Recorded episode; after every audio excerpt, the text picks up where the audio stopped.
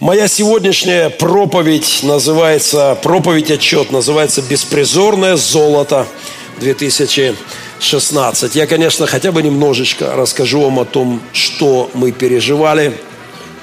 Так получилось, что в этом году наш четвертый этап кругосветки бывших беспризорных с призывом к усыновлению «Мир без сирот» совпал с Олимпийскими играми в Рио. Нам некогда было смотреть Олимпиаду, нам, у нас не было вообще времени. Мы находились в бешеном ритме эти 8 недель. Вчера, когда я перелистывал некоторые кадры, знаете, у меня ощущение, что за эти 8 недель прошло 10 жизней. 10 жизней. Когда я смотрю на репортажи, телевизионные пресс-конференции э, где-нибудь во Львове или в Варшаве, то э, мне кажется, что это было ну, ну, сотню лет назад. Настолько насыщенными событиями, мероприятиями был график нашей кругосветки. И в это время проходила Олимпиада. И спортсмены, мечтавшие о наградах, они получали, кто-то получал свое золото.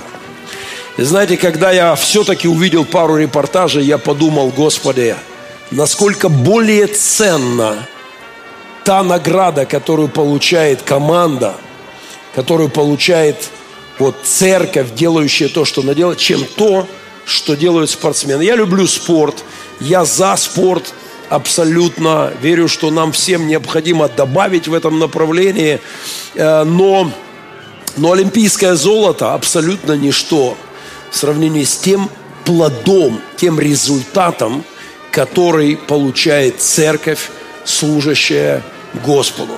И я расскажу вам о наградах, которые получила наша команда и наша церковь э, за это лето. Итак, э, у нас за спиной уже почти 20 тысяч километров. Мы дали обед Господу ехать вокруг земного шара. Вы знаете, до войны мы прошли три этапа до Владивостока и почти 15 тысяч километров. И несмотря на то, что наш проект был прерван, в этом году мы дерзнули и все-таки продолжили. Мы прошли около пяти, немножечко меньше, под, под 5 тысяч километров. А, мы прошли в этот раз через 10 стран. Если перед этим мы одну Россию и Украину шли три года кусками по пять тысяч, то сейчас за один заход 10 стран. И, конечно, это было... Мы не знали, как это будет. Мы не понимали, как это будет работать. Был страх, была неуверенность. Э, простые вопросы. Где брать деньги? Как за все это заплатить? Знаете, на каждой пресс-конференции мне задавали вопрос – а кто это все сфинансирует? Я улыбался. И, знаете, ответ на этот вопрос занял бы несколько часов. Вам будет сложно понять.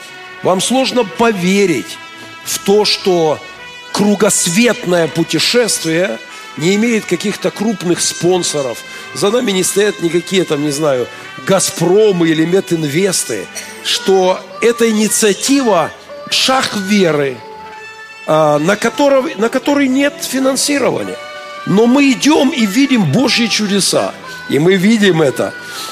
А, кто-то кто готовит нам еду и кормит нас в дороге кто-то заправляет наши машины, какие-то люди появляются и говорят, не могли бы вы подъехать к нашему веломагазину со своими велосипедами? Мы проверим их, а потом выписывают э, чек на 600 евро и сами его покрывают на ремонты велосипедов. Кто-то говорит, а мы хотим подбросить вам еще на велосипеды денег. Как там у вас с питанием, как там у вас с одеждой? И мы, мы идем и верим, что Бог – заботиться об этом. И у нас ясное ощущение, что кто-то там наверху очень заинтересован в том, что мы делаем. И он зажигает сердца каких-то людей, выводит их к нам на пути наши. Это невероятно. Мы подъезжаем к Швеции где у нас вообще нет контактов. Перед нами страна. Через эту страну где-то 600 километров нам надо проехать. У нас вообще нет контактов. Нам завтра в Стокгольм входить паромом, нам негде ночевать. Я говорю, ничего страшного, не отчаиваемся. А, есть железнодорожный вокзал. Поскольку мы хотим посмотреть немножко Стокгольм, мы переночуем на ЖД вокзале. Есть скатки, развернули, легли спать, они открыты круглосуточно.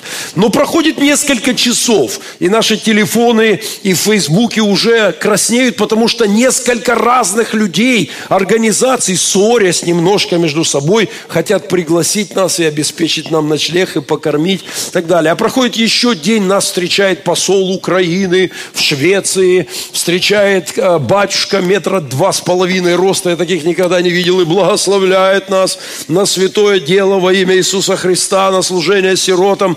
И как-то все устраивается.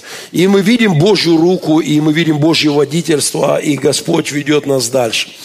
А, я хочу, во-первых, сказать спасибо церкви и лидерской команде. Это первое, что я хочу сделать.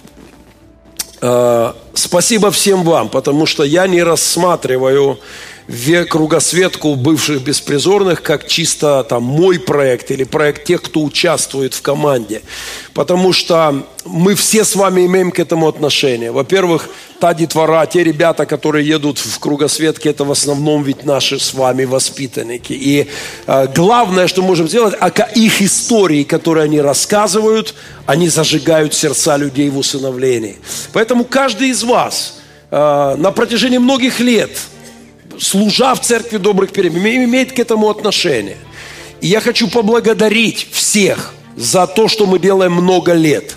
И за эту плеяду невероятных историй, э, из которых состоит этот проект, и которые зажигают сердца людей. А, я хочу сказать отдельное спасибо пасторской команде, потому что не все пастора в мире могут уехать на два месяца в такое радикальное путешествие – и оставив поместную церковь за спиной, э, где все работает, все развивается и так далее. Поэтому пастору Андрею персонально, а, всей пасторской команде, всей лидерской команде спасибо за то, что вы ну, классно работаете, каждый на своем месте делает свое дело, а в результате я, у меня нет необходимости сидеть здесь где-нибудь в офисе э, круглогодично, без перерыва, разгребая бесконечно э, обваливающиеся проблемы, потому что есть отлично работающая команда – и это дает... Мне спрашивают, а как ты? Ты два месяца, а как же церковь? Я говорю, вы знаете, я могу гордиться командой, которая там у меня за спиной великолепно, а во многих вопросах лучше, чем в моем присутствии,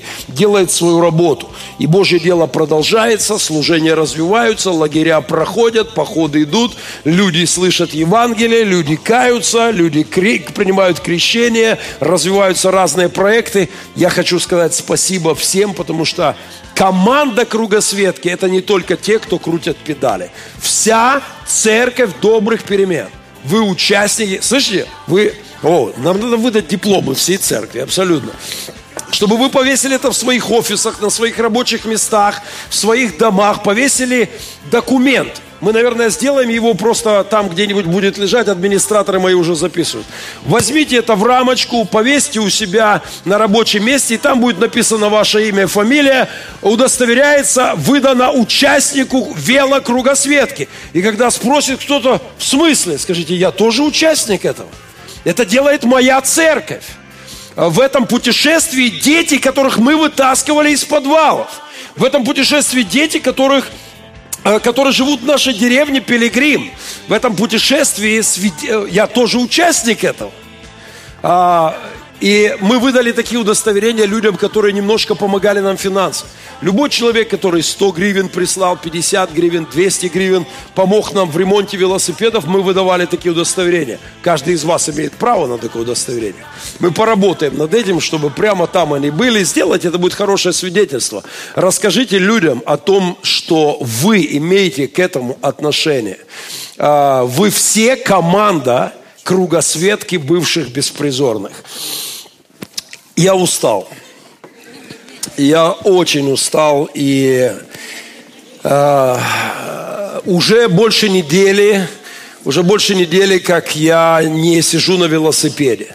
И вчера я попробовал все-таки поехать в спортзал, потому что работали исключительно, э, ну, в основном же велосипед, да, ну, понятно, там чуть спина, там руки, но я вчера поехал в спортзал. И когда я зашел, начал тренироваться, я понял, нет никаких сил. Вообще никаких сил. Под конец этапа я не могу сам почесаться. Я не могу сыграть на гитаре, взять аккорд. Меня пошатывает. Эм, вчера я пришел на занятие, походил в спортзале, чуть-чуть что-то попробовал, а потом пошел в раздевалку. Знаете, что я сделал? Я лег спать на лавочках. Прямо в раздевалке я проспал около часа. И понял, что мой организм ну, настолько в состоянии вот усталости. И э, я благодарю Бога и всех вас, кто вспоминал в молитвах. Я очень переживал, что мой организм не вытянет такую нагрузку. В 5... Ведь я же слабое звено. Это наши э, орелики слазят с велосипеда и умудряются потом еще в футбол поиграть пойти. Э, я не могу, я шатаюсь. И я слабое звено в команде. Мне надо побыстрее заканчивать кругосветку, потому что с каждым годом я становлюсь слабее. Я же оверхилл. Это они крепчают с каждым э, этапом, а я сдаю. Но тем не менее, слава Богу, обошлось без реанимации, что бывало, когда мы ехали по России от переутомления. И несмотря на усталость, я все-таки смог пройти всю дистанцию с начала до конца без боя вот все эти тысячи километров через невероятно тяжелые погодные условия. Мы прошли в этом этапе северную точку нашей кругосветки. Э, если по нашему черновому плану, это э, Финляндия, мы забрались на, на север Тампере, городишко Тампере. Там уже совсем рядом живет Йоллы Пуки, как его называют местные. Это местный Дед Мороз. Там Лапландия рядом. То есть там очень холодно. Прямо на подъезде к Тампере нас не просто ливень, там вообще нет лета, но нас не просто ливень лупасил ледяной, а с градом, просто с градом. Ты, ты дрожишь от холода. И мы я просто благодарю Бога за то, что несмотря на предельную, запредельную усталость такого марафона, э, Тур де Франс длится где-то три с половиной тысячи километров. У нас под пять тысяч. Причем Тур де Франс проходит этап, дальше велогонщика укладывают в люксовый номер, 10 э, массажистов, 5 докторов, диетологи, которые специальным питанием, 14-12 часов сна в идеальной тишине, идеальных условиях, чтобы к утру он был в форме. Всего этого, как вы понимаете, мы лишены. Хотя и Европа нас и баловала комфортом, но не до такой степени. И, конечно, организм идет идет просто в истощение.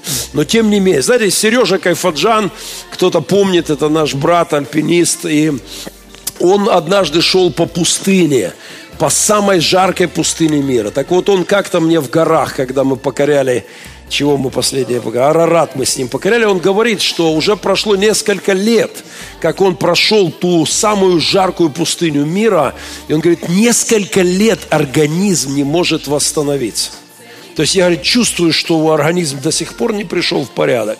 У меня прошла неделя, но я чувствую, что я не в порядке. Поэтому спасибо всем за молитвы. Я расцениваю тот факт, что я не сошел с дистанции в очередной этап, как милость и чудо Божье. И благодарю всех, кто вспоминал э, в молитвах. Наше золото – это дети, которых забирают в семьи. А, безусловно, золотые олимпийские медали – это ценная штука для спортсменов. Но многие понимают, что есть что-то важнее медали. Мне нравится вот этот парень Роман Зазуля, нападающий Днепра, который от... уже не Днепра, куда-то забрали его – в Испанию забрали.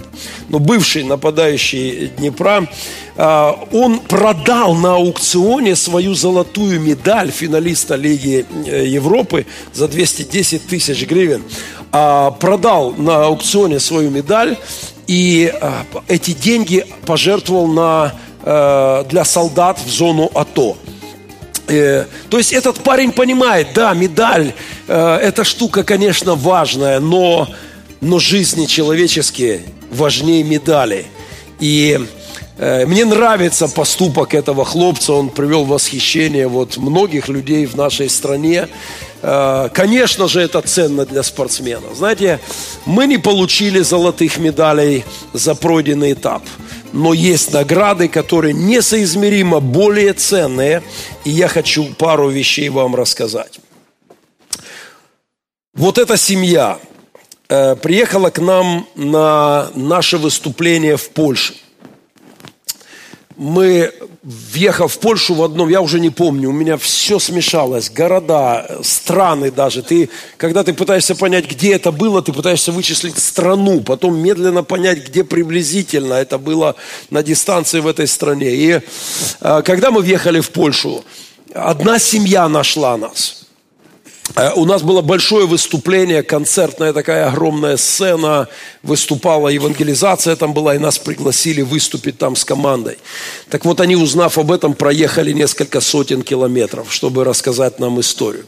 Когда они подошли, мы поздоровались, они сказали, пастор, мы мечтали пожать вашу руку и руки ваших ребят, команды вашей, потому что мы все перед вами в долгу.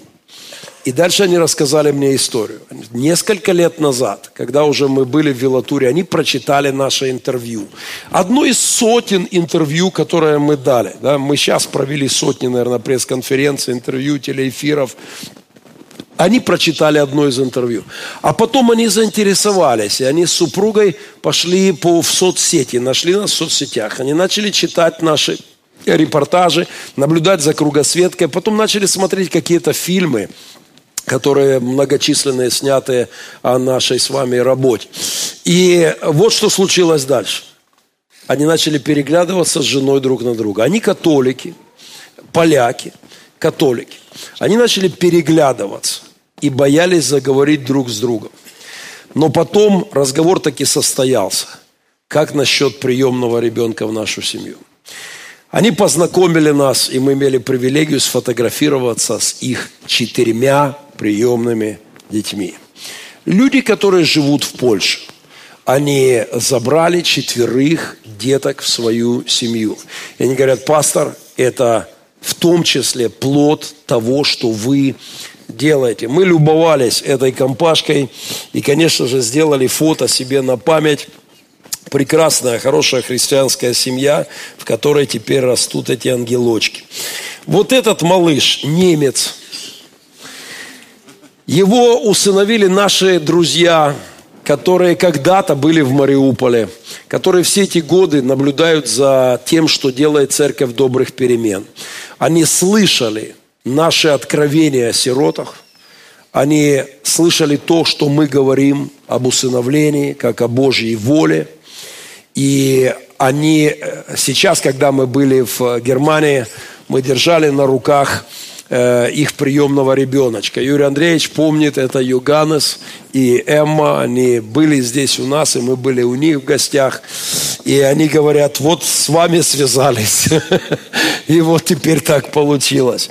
А, вот еще одна из историй. Э, это, дай Бог памяти.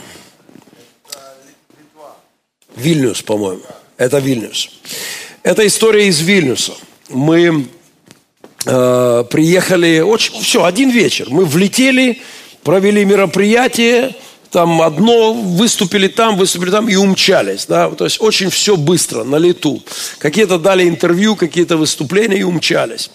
Но на выходе из собрания, я сейчас восстанавливаю в память, а, за день до этого мы приехали, выступили на служении, на следующий день въехали, неважно, э, вот теперь восстановилось. И мы выходим со служения – какой-то парень стоит на выходе, пастор, простите, можно вас на минуточку? Да, здравствуйте. Пастор, позвольте пожать вашу руку. Я говорю, мы знакомы. Я вас очень хорошо знаю, но вижу вас впервые. Я приехал сюда, чтобы увидеть вас, пожать руку и поблагодарить вас. Я говорю, за что? Что случилось? И он рассказывает о том, что несколько лет назад – им попался где-то в интернете фильм о нашей с вами работе. Посмотрев его с женой, мы пошли и нашли вас и начали наблюдать все. Мы знаем все, что происходит у вас. Мы смотрим все подряд. Проповеди, фильмы, э, репортажи. Мы в курсе всего почти. И говорит, я просто хотел вам сказать спасибо, потому что вы вдохновили нас. Мы думали с женой взять ребенка, но боялись. И это было как весы. И когда мы услышали то, что вы говорите, весы склонились. У них в семье сегодня две потрясающие приемные дочечки. Вот они, эти принцессы. И у меня один вопрос. Сколько стоит это? Сколько стоит жизни деток, которые оказываются в хороших семьях? Причем парень, опять-таки, он католик, он первый раз пришел, я сказал, можете ли вы прийти завтра на служение и рассказать вашу историю для людей? Он говорит, я никогда не был в, других церквях, я католик, никогда не был в других церквях, но мы обязательно придем с женой. Они приехали, и их свидетельство, я уверен, поможет кому-то еще в Вильнюсе или где бы то ни было э, решиться и взять еще приемных деток. Э, еще одна, пожалуй, история, которую... Это наши золотые медали, это наши награды. Э, еще одну историю я хотел вам рассказать, и, по-моему, фотка была, но где-то я ее, наверное, потерял. Сейчас еще раз проверю. Или что-то не так сделал. Так, а, видно, я где-то ее пропустил. Угу. А, было фото еще, не успел с презентацией, хорошо. Это еще одна история, которая, ну, буквально, буквально люди приходят, было воскресенье, мы выступали с утра, э, это была Рига, да, это была Рига, у Алексея Ледяева в церкви, кстати, интересная тоже была история, что я его старый критик, много лет я критиковал какие-то моменты, но в тем, тем не менее э, Алексей раздвинул все свои графики и сказал, Геннадий, команда, мы очень хотим вас принять на служение, полностью предоставил нам воскресное служение, а плюс к этому закатил такой банкет после служения, не знаю, президентам такие накрывают или нет там в Риге, но э, они сделали это с таким шаром, шармом, что это было приятный факт, и мы точно знаем, что и там также будет плод. И вот вечером мы опять проводили служение, где-то еще выступали, и вечером к нам подошла семья. Они от сторонки где-то меня поймали и говорят, пастор Геннадий, мы хотим сказать вам спасибо. Еще сегодня утром мы засомневались и подумали, наверное, нам надо остановиться. Но мы были на вашем служении сегодня. Где-то уже, наверное, 11. Мы какой-то молодежи служили еще. Не запланировано, уже к полночи. И они сказали, пастор, вот фотография ребенка, который будет нашим приемным сыном очень скоро. Это мы сегодня просто поняли, что мы сделаем это. Мы возьмем ребенка. Еще через несколько дней я эту фотографию куда-то дел.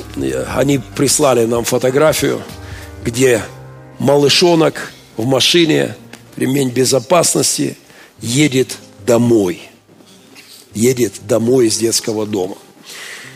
А, Польша, Варшава, крупная церковь, пастор поляк. Мы пересеклись с ним где-то, он пригласил нас настойчиво. Мы приехали к нему на служение, провели два потока служения – на следующий день он звонит вечером, поздновато. Я уже должен был отключаться. Он настойчиво просил, пожалуйста, перезвони, и пусть пастор перезвонит. Я набрал его телефон, он говорит, у меня невероятная история. Вчера на служении была семья, которая слушала то, что вы говорите с командой. Они вернулись домой, легли спать. Я могу, он, у него не очень хороший русский, я могу чуть-чуть ошибиться, поэтому аккуратно опишу – но точно я не ошибусь в том, что ночью каким-то сверхъестественным образом Бог сказал этой семье взять ребенка. Они проснулись, начали трезвонить пастору, потом приехали к нему навстречу и, сказали, и пастор говорит, это великолепная семья, это прекрасная семья. И у меня нет сомнений в том, что если они сказали, это, это будет сделано. Но они говорят – что им Бог проговорил сверхъестественным образом. То, что я понял из его плохенького русского, что это был какой-то сон, Но причем, если я правильно понял, что этот сон как-то и был продублирован и мужу, и жене, что у них не оказалось никаких сомнений, что это Господь говорит. Как-то это вот, вот, вот сверхъестественно сработало, что они буквально настолько были потрясены. Э, и, а в этом или сон, или видение, что-то в этом роде. Но суть в чем была? Что они видели комнату, в которой Господь говорит, посмотрите – а, и там были детки черненькие, желтенькие, беленькие, узкоглазенькие. Говорит, посмотрите, выбирайте любого. Любого выбирайте, и он будет вашим. Пастор очень хорошо характеризовал ту семью и говорит, у меня нет сомнений, что если они сказали, то у них через время окажутся дети приемные в семье. Друзья, это наши золотые медали. Это только те истории, которые мы вот можем сейчас охватить. Да, были люди, которые звонили в эфиры прямых, прямые, прямые эфиры. С нами по Финляндии ездил огромный грузовик телеканала, телеканала Альфа ТВ и вещал на всю Финляндию, на пол Скандинавии, прямые эфиры, репортажи с центра площадей.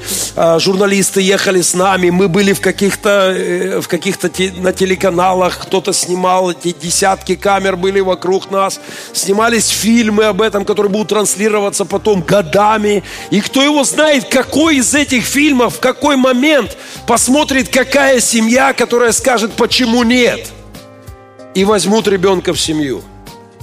Это наши золотые медали. Есть социологический закон о силе меньшинства. Меньшинство меняет культуру большинства при двух условиях. Есть закон социологии, он работает, как работают законы физики. Если я роняю что-либо, это летит обычно вниз, да? То есть так, эти законы установил Господь. Есть законы общества. И этот закон меньшинства и вли, силы влияния меньшинства очень интересен.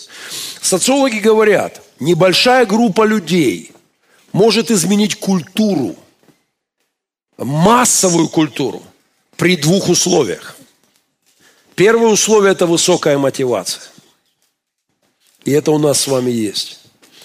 Церковь добрых перемен, начав доставать детей из подвалов много лет назад, мы получали свою мотивацию у гробов детей, которых мы хоронили.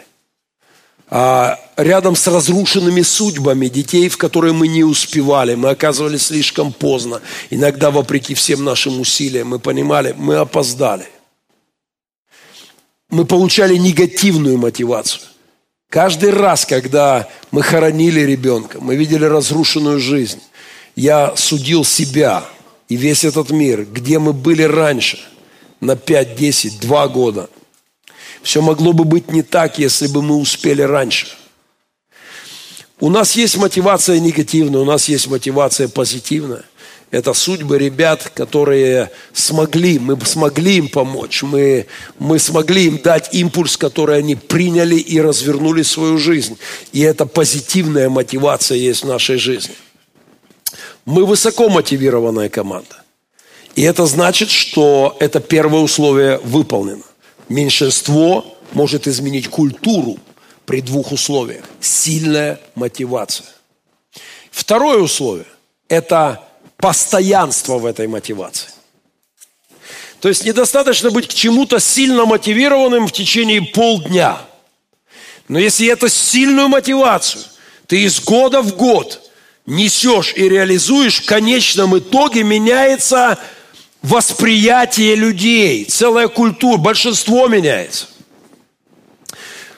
Мы только кругосветку нашу уже идем четыре этапа вокруг Земли, и перед этим много лет мы делали много вещей для того, чтобы людей убедить, вдохновить, забирать детей в семьи. И, безусловно, этот закон имеет к нам отношение. Меньшинство, если оно сильно мотивированное, может делать удивительные вещи. Я люблю эту историю, страшную, жуткую историю про то, как дочь Карла Маркса покончила жизнь самоубийством вместе со своим мужем-коммунистом. Я рассказывал как-то в церкви. Они решили, что им уже за 40, и они стали бременем для дела мировой революции и победы пролетариата. Ну, мол, мы уже старые, нам за 40, и мы мешаем победе мировой революции, поэтому нам лучше покончить жизнь самоубийством. Это же бесовская, абсолютно демоническая э, глупость. Но они это сделали. И я думаю о силе мотивации. Это ж насколько они были заряжены э, бесовской энергетикой, э, насколько сильной была мотивация, они жизни отдали. И не они одни ради дела мировой революции, э, испоганивания половины земного шара коммунистической, э, атеистической ахинеи, очень многие положили жизни. А сильная мотивация в мечте о мире без сирот, в мечте о том, чтобы детские дома были закрыты. Детские, эпоха детских домов должна уйти в прошлое. Детские дома – это не ответ. Это может быть временная помощь ребенку, но это не ответ. Детские дома – это коррупция. Детские дома – это отсутствие модели усыновления. Детское, детские дома – это разрушение самой идеи семьи. Детские дома не ответ. Нам надо прекращать строить детские дома. Нам нужно созидать семьи. И мы кричим сегодня, эпоха детских домов должна уйти в прошлое. Дети должны быть разобраны в семьи. Семья – это ответ. И, и мы меняем культуру. И это более и более видение и понимание расширяется. Мы разрушители мифов об усыновлении. Есть это шоу на телевидении – Э, которая сейчас уже, по-моему, закрыта, но э, кто-нибудь видел на э, Discovery когда-нибудь «Разрушители мифов»? Такие два странных мужичка, я видел некоторые передачи, очень мне понравилось. Два странных мужичка, которые проверяют какую-то э, идею, насколько она верна. И они э, обнаруживают что это лживая идея, разбивают ее в пух и прах. Вот мне кто-то, э, Ромчик Ким, по-моему, мне рассказывал как раз по дорожке, говорит, батя, говорит, смотрел, так смешно было. Они, была идея, что э, если есть вот эти э, фотокамеры, которые стоят на трассах и фотографируют номер, если ты скорость превысил, номер сфотографировал. У нас уже тоже такие есть.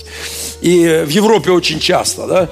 И вот была такая идея, что если ехать очень быстро, то номер не успеют сфотографировать. И эти хлопцы начали проверять эту идею. Они там проехали сперва со скоростью 150, там где 50, сфотографировал. Потом они взяли спортивный автомобиль, там разогнали, разогнали его на 200 километров в час, сфотографировал номер. Потом они поставили эту камеру на специальном поле, типа взлетной полосы для испытания Формулы-1.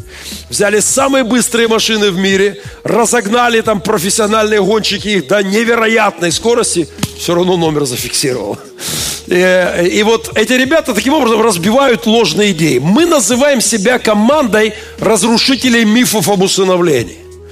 Потому что эти мифы строили демоны – Сама идея о том, что ребенка надо отдать в детский дом в понедельник и где-нибудь на выходные забрать семью, может быть, раз в месяц, это демоническая, бесовская, коммунистическая идея. И сегодня в Украине 7 тысяч детей-сирот в детских домах.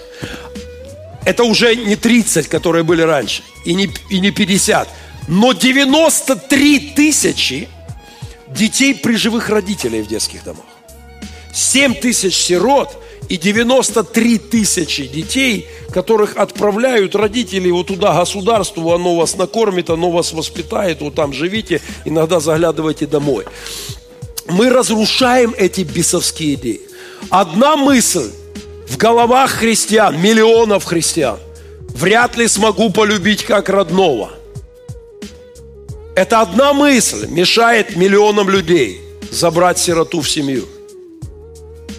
Или мысль о том, что их генетическая предрасположенность к наркотикам, к пьянкам обязательно проявит себя. И это на генетическом уровне, они, это, это бредовая идея.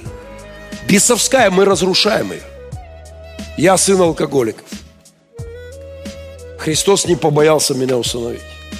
Мы разрушаем э, идеи о том, что приемный ребенок испортит твоего биологического. Если нам эту идею, а, а в это веруют миллионы христиан, если нам поддаться этой демонической лжи, нам надо церкви немедленно закрыть все двери, чтобы, не дай Бог, никто неверующий не пришел. Уже дурно на нас с вами повлияет. Если новый человек придет не такой духовный, как мы с Юрием Андреевичем, он же плохо на нас повлияет. Нам надо немедленно прекратить всякие евангелизации. Вы понимаете, это мифы. И мы разрушаем их нашей командой. Когда мы едем, и команда свидетельствует, рассказывает свои истории, рушатся мифы об усыновлении. Мы прокуроры сиротства и адвокаты сирот. Только один короткий текст Исаия, первая глава. Я часто думаю об этом. Исаия, первая глава.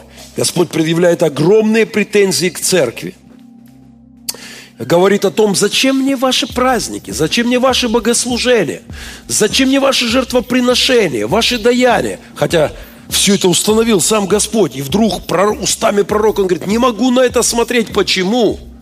Потому что в том числе там список не очень длинный, но в том числе слово «сирота» звучит, что сироты у вас в пренебрежении. Защищайте сироту. Заступайтесь за сироту. И тогда Господь говорит, я, я буду с вами. Мы выступаем, если хотите, прокурорами для сиротства как явления. Мы кричим, не бросайте своих детей. Не бросайте, мужики, свои семьи. Не бросайте своих детей. Мы говорим, семьи, родители, не отдавайте государству на воспитание своих детей. Мы выступаем обвинителями такому явлению, как сиротство, мы виноваты, мы как не люди. Не было сирот вообще веками. Если осиротели дети, их забирал любой, даже самый-самый дальний родственник. Ну что ж, мы звери, что ли? А как же? Конечно. Если родственников не оставалось, сосед любой подвигал своих на печке и, и, и брал ребенка к себе мы обвиняем сиротство, общество, в котором тысячи-тысячи детей, сирот. Это общество, которое виновно перед Богом. Потому что вокруг любого сироты есть тысяча семей, кто мог бы забрать его. И, конечно же, мы выступаем адвокатами, защитниками сирот, разбивая те же самые мифы, говоря о том, что они не обречены быть такими же, как и их родители. А, все эти функции мы выполняем вот в нашей миссии. Напоследок история, которую мне рассказал в Германии а, Иван Штукерт, наш хороший друг на финише, который организовывал прием команды на финише этапа. Он смотрел Олимпиаду, в отличие от нас, и он рассказал историю про парня, которого назвали героем, героем Рио-де-Жанейро. Это немецкий гимнаст. Его зовут Андреас Тобой. Андреас Тобой, не знаю. И вот что случилось. Этот парень выступал э, в мужском гимнастическом многоборе на Олимпиаде в Рио. И во время одного из выступлений он, э, он выполнял трюк, и его нога была сильно повреждена он упал и расплакался, потому что огромная боль. И все считали, что все, он подвел команду, и он сойдет теперь, обязательно сойдет с этапа. А получалась такая ситуация, что если этот парень сходит, то сборная Германии по многоборью гимнастическому не проходит финальную часть Олимпиады то есть уже на сам, в самый вот топ, да, в сражение за главные медали. И этот парень был настолько разбит. И есть множество фотографий, где он рыдает, просто сидит. И вот есть видео, где он от боли падает. Знаете, что потом случилось? Мне показали это, я сказал, Господи, интересная история. Он упал, схватился за колено прямо на ковре. Его унесли волонтеры Олимпиады.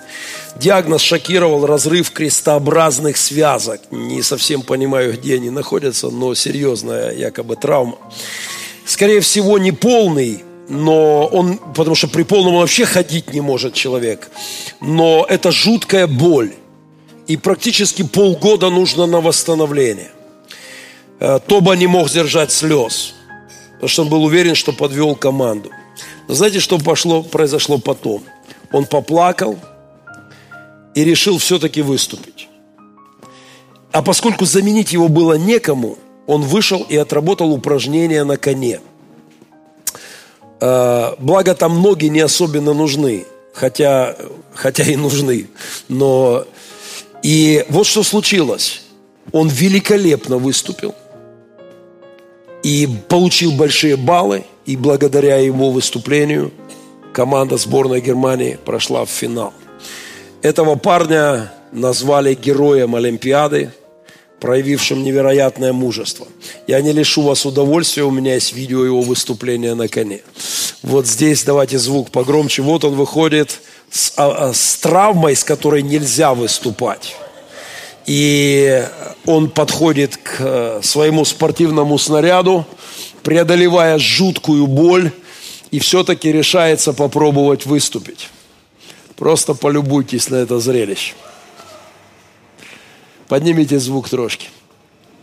Если бы не это выступление, его сборная вылетала бы из финальной части.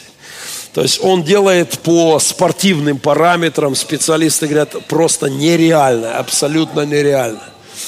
А перед этим та травма, которую он получил, он упал от боли и, и был уверен, что сойдет с дистанции. Просто посмотрите на это зрелище.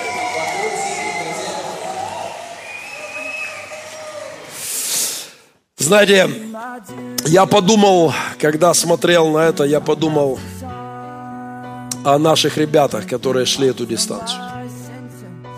Я просто свидетельствую вам. Этот парень, конечно, герой Олимпиады, герой Германии теперь. Но я подумал о наших с вами хлопцах. С нами в команде два инвалида. Пацаны с диагнозами, инвалидными диагнозами. Тысячи километров крутили педали. Я знаю, им это очень нелегко было делать но они это делали.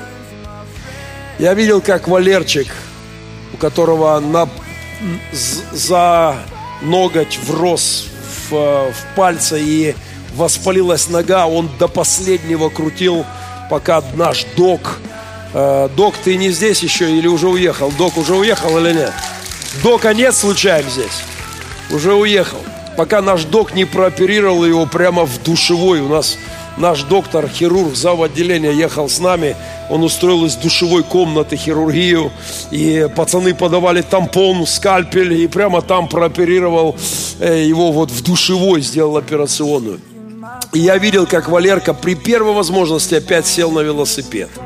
Я смотрел, как ребята с температурой крутили педали, понимая, что нас мало осталось. Половина команды, знаете, не получила визы.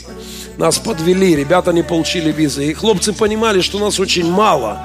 И несмотря на температуру, садились на велосипед и шуровали под дождем. В конце концов, я хочу напомнить, что я сам, как тот Тоба, плакал перед за месяца полтора до старта, когда вдруг мои ноги отказали. Мои колени, дикая боль, я еле ходил. Пошел к врачам, они сделали МРТ и говорят, вы что, какой какой, э, какая кругосветка? Вам вообще, возможно, скоро операция, у вас там такие проблемы, отваливаются ваши суставы. И я был в шоковом состоянии на грани того, чтобы отменить этап, потому что это плохо бы смотрелось, если бы я ехал в машине и погонял пацанов впереди. Это был бы совсем не та картина, которая нужна команде. Но мы все-таки решились первый день я повязал свои колени специальными наколенниками, очень большими, очень дорогими, специально их покупал, как, как киборг в этих колен, наколенниках на велосипеде, потом сорвал их, бросил и поехал, и поехал, и поехал. Потом смотрю, как-то и колени опухать перестали. А потом смотрю, как-то и нормально себе, и еду, и еду, и горочки беру, и веселей. И вот так доехали мы на следующий этап. Команда не подвела. Команда справилась с поставленной задачей. И меня приводит это в восхищение. Конечно, олимпийского чемпиона Тобу этого встречали в Германии как героя. Нас тоже.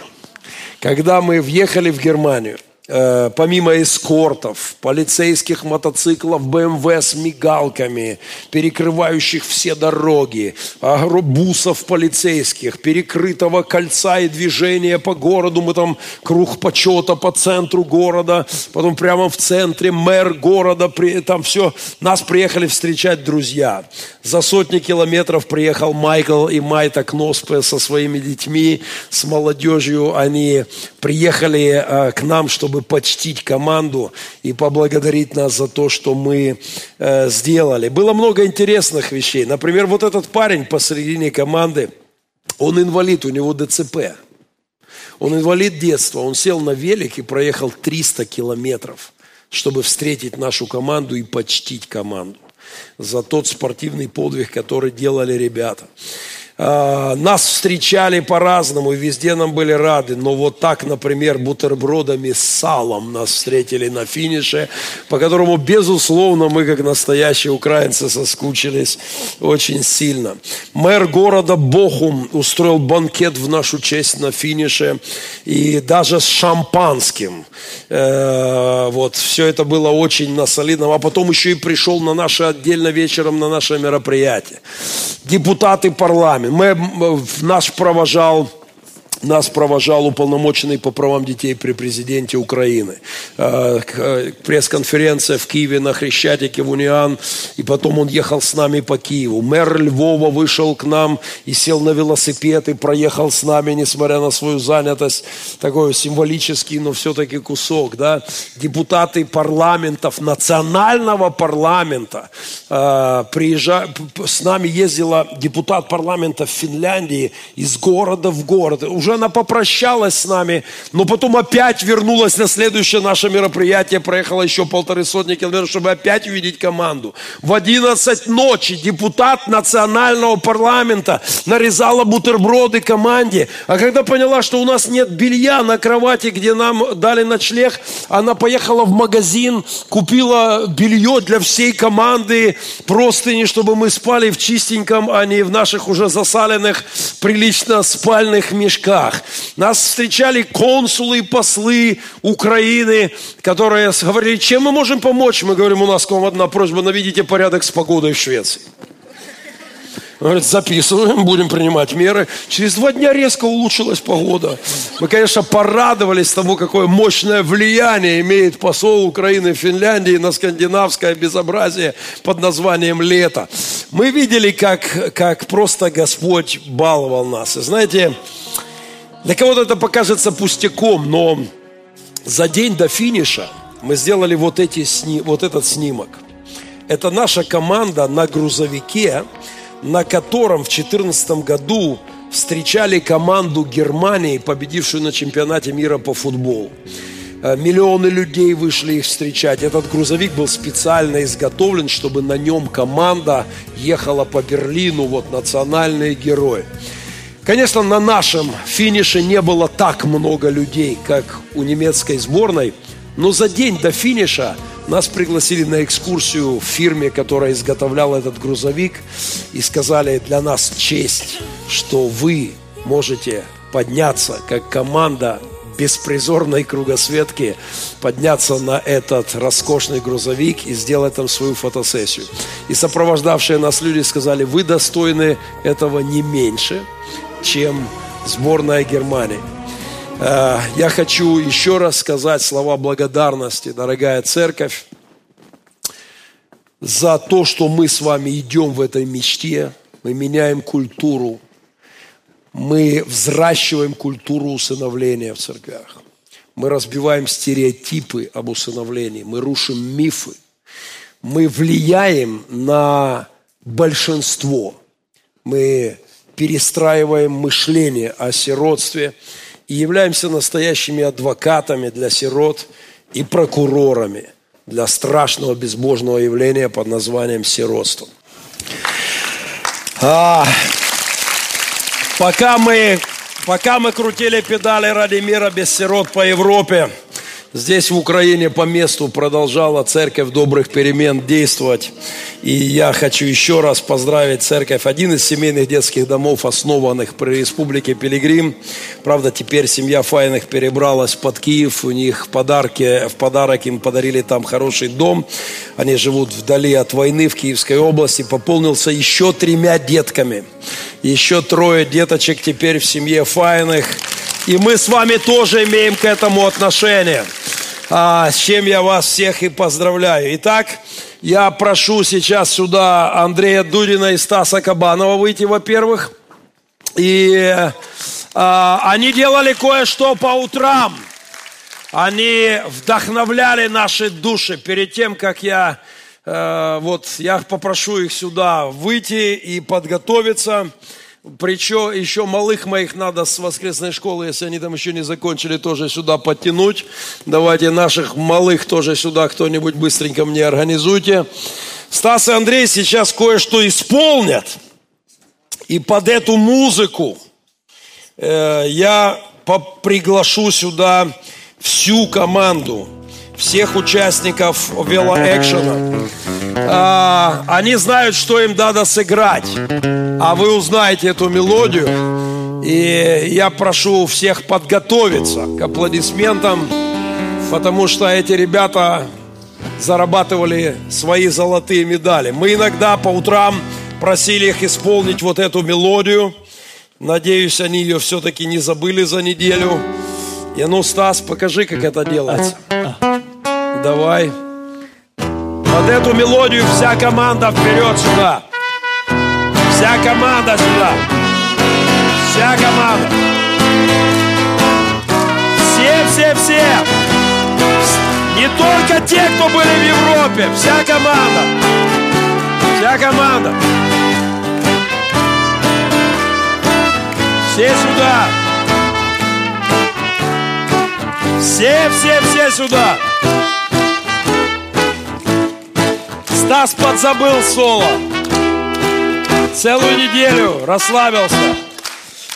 Вся администрация, все участники команды, все, кому не открыли визы, кто прошел только до границы, вы должны быть здесь тоже. Вы все в команде. Я очень, мне, я был невероятно расстроен тем, что не открыли визы ребятам, но а, а, я просто хочу сказать, это, это нас сильно подвели. Но мы не сдаемся, мы пойдем дальше, мы пробьем бюрократические стены. Это было клево, то, что мы сделали. У нас есть один из наших партнеров, друзей, который когда-то помог нам купить велики. Его организация называется «Клево». И мы говорим, то, что мы вместе сделали, было вполне себе клево. Я хочу еще раз сказать команде спасибо за... И в это лето когда на Олимпиаде кто-то получал свои золотые медали, мы с вами получали наши. Ромчик, нам не хватало тебя. Но послушай, мы прорвемся. И мы пробьем эти визы, мы их зубами вырвем. И мы обязательно поедем дальше вместе. И мы увидим много еще чудес и много славы Божьей. Аминь. Я рад вас всех видеть. Давайте мы встанем и поблагодарим Господа за команду. Боже, от всего сердца, Боже, благодарим Тебя за ребят, за тех, кто мог крутить педали и организовывать все это непосредственно за команду кругосветки. Боже, но не только за ребят. Я благодарю Тебя за церковь, как за большую команду этой кругосветки и этой мечты, за команду мечты о мире без сирот. За всех тех добрых людей, которых Ты посылал нам на путях наших. За тех, кто помогал нам, заботился о ночлеге, о питании, о проведении организации сотен мероприятий, выступлений, о каждом журналисте, и, конечно же, о, каждом, о каждой семье, которая приняла или планирует взять деток. Мы знаем, Боже, что пройдет полгода, год, два, пять, и результатом будет все более и более устанавливаемая культура усыновления.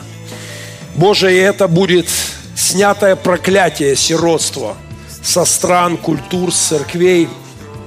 И это будет благословение, потому что бывшие сироты получают отцов и матерей, получают самый важный подарок в жизни – семьи. Благодарю Тебя за церковь, за каждого, кто молился, вспоминал, за всю команду лидеров, служителей, благодаря служению которых здесь мы могли служить там. Благодарю, Господь, и просто прими хвалу и благодарение за то, что мы сделали еще один этап, и мы с постоянством несем это, это, это призвание, у нас есть эта страсть, у нас есть это желание послужить сиротам, и мы постоянно в этом. А значит, а значит мы меняем мир. И за каждого ребеночка, который сегодня, таких историй уже сотни, и сегодня проснулись в семьях, и за каждого, кто однажды окажется в семье, благодаря тому, что мы сделали, прими благодарность. Мы сеяли, но ты поливаешь, ты взращиваешь, и все это оборачивается удивительным чудом – во имя Иисуса Христа. Аминь. Спасибо, команда. Стас, а ты подарок, который я просил, организовал.